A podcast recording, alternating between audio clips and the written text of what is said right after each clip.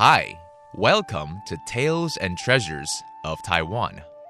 This is a show about a multitude of cultural facets here in Taiwan, from religions to customs, festivals to tourism, performing arts to indigenous culture, and of course, the culinary goodness of Formosa.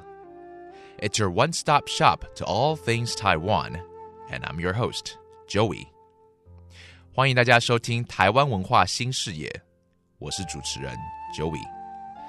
台湾早期的先民从中国大陆沿海渡过黑水沟，来到了福尔摩沙，经历了不同时期的变迁，而保留下来的历史记忆以一府、二鹿、三艋舺七个字，见证了台湾由南而北的开发史。这个月，我们将一起来探讨台湾古城的历史与文化。Taiwan's history is closely tied to the development of trading ports along the western coastline. From the Spanish, the Dutch, the French, the English, the Japanese, and to the Chinese, Taiwan's major cities were all built by industrious merchants and tradesmen who came to the island for a better future. This month, let's explore Formosa's biggest settlements through the development of its economic history. This week, we'll talk about the historical development of Taiwan's ports and coastal cities. Inviting to the show is Professor Luo of Mingchuan University. 这周我们来探索台湾各大港口与沿岸城市的历史与发展。邀请到的是明传大学的洛芬美教授。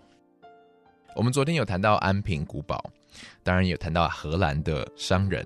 荷兰商人一开始是在澎湖，一开始当然是想要跟中国做生意，是吗？本来荷兰人是想要中国的丝，嗯哼，中国的丝绸、嗯、可以卖到欧洲去、嗯。那中国的丝绸是当时全世界最好赚钱的东西，当然 yeah. 所以他就是要。可是荷兰人不能自己到中国去，因为中国当时叫朝贡贸易，哦、就是你是要他的朝贡国，是，不然他不会给你去的。哦、所以荷兰人不在那个名单里面、嗯、他只好乖乖在台湾等、嗯、就这样子。所以荷兰人是在十七世纪初一六二四年二四年一六二四年到台湾的，这就造就了一府，然后当初是为了要购买丝绸丝。对，所以当时当然他没有叫一府啦，一府就是一直到清朝统治的时候、嗯、才给他这个名字。是荷兰人在台湾的根据地、嗯、郑成功在台湾的国都、嗯哼哈，当然清朝收台湾，当然就是以这里、嗯、所以你知道台南人是很有自尊的，他说我是府城人嘞。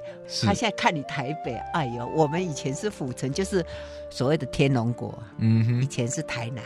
这样子讲的话，应该照理来说在台南会遗留下了很多不同文化的因子嘛，对不对？是食物上面啊，或者是找你有没有发现台南人吃的东西特别甜哦，好像是糖加的很多。对对对、嗯、这个当然有几个说法、啊、有人说是受到福州的影响、嗯、因为福州人食物偏甜。对、啊、其实我是这样认为，荷兰人来台湾就是种甘蔗。嗯，再一个呢就是说以前有钱人才吃甜的，嗯，穷人是吃不到甜的，穷人吃树根是所以、嗯、所以台南的食物特别甜，他连那个酱哦，我以前不觉得，哦，现在吃起来觉得，哦，好甜哦。嗯，所以台南最大是这样的一个特色。OK。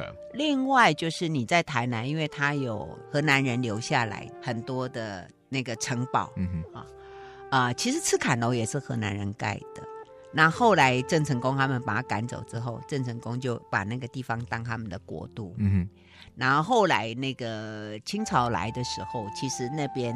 台南城啊什么，所以你在台南那个地方，你可以看到那个朝代的，应该讲说统治的那个更迭，嗯，里面有很多很有趣的东西。所以照理来说，像这些可能一开始是荷兰人盖的一些堡垒哈，呃，最后可能会被中国人翻修，对不对？翻修是赤坎楼翻的最严重，嗯嗯嗯。那安平古堡有啊，你看它里面就会加一些。奇怪的建筑啊、嗯、可是安平古堡因为盖的实在太坚固了，所以到现在它那个很多的规模都还是存在的。我们为可能没有去过台南的朋友们稍微列举出两三个您觉得最值得看的一些地点好不好？台南哦，对，除了刚刚讲到的安平古堡、okay, shikanlou等，台南一个就是孔庙啊，哦，它是台湾叫做全台首学，嗯、第一个台湾的学校。啊、他是郑家统治台湾的时候，那时候是郑成功的儿子叫郑经、嗯啊、他的一 个, 一个应该叫他的行政院长吧，他的宰相，因为你知道河南人统治台湾的时候是把基督教带到台湾、嗯、那他们就觉得汉人来了就是要去河南化、嗯、就把河南人赶走，他就把中国的宗教引进来、嗯、所以第一个他就引进中国的儒家思想、嗯、所以就盖了孔庙、嗯、这是台湾第一个。During the Ming Dynasty, as in previous dynasties, the imperial court used a tribute system to regulate trade and diplomacy with other countries. And foreign businessmen wished to trade for Chinese goods had to be on the list of this system. The Dutch people were not, and so they could not go directly to China. They arrived in Tainan in sixteen twenty-four and started some four decades of the Dutch colonial period.Professor Luo says Tainan natives are very proud of their long heritage as the city developed way earlier than any other places in Taiwan. Agriculture was important under the Dutch rule, and farmers were encouraged to grow sugarcane so that Dutchmen could export sugar. And maybe because of it, to this date, Tainan cuisine still remains on the sweet side.Today's tourists can also see historic relics left from the colonial period, such as Shikanlou, a fort built by the Dutch and originally named Fort Provincia. It surrendered to Zheng Chenggong in sixteen sixty-two. Aside from Fort Provincia, Zheng also conquered Zelandia, another fort, and changed its name to Anping Fort.Professor Luo also highly recommends the Confucius Temple if you ever visit Tainan, the very first one in Taiwan, as it was established by Zheng Chenggong's son, Zheng Jing. He believed that the best way to replace the Dutch cultural impact and religious thoughts was Confucianism, and so he built the temple, which also served as the very first official school in Taiwan.That's it for our conversation about Taiwan's history with the Dutch.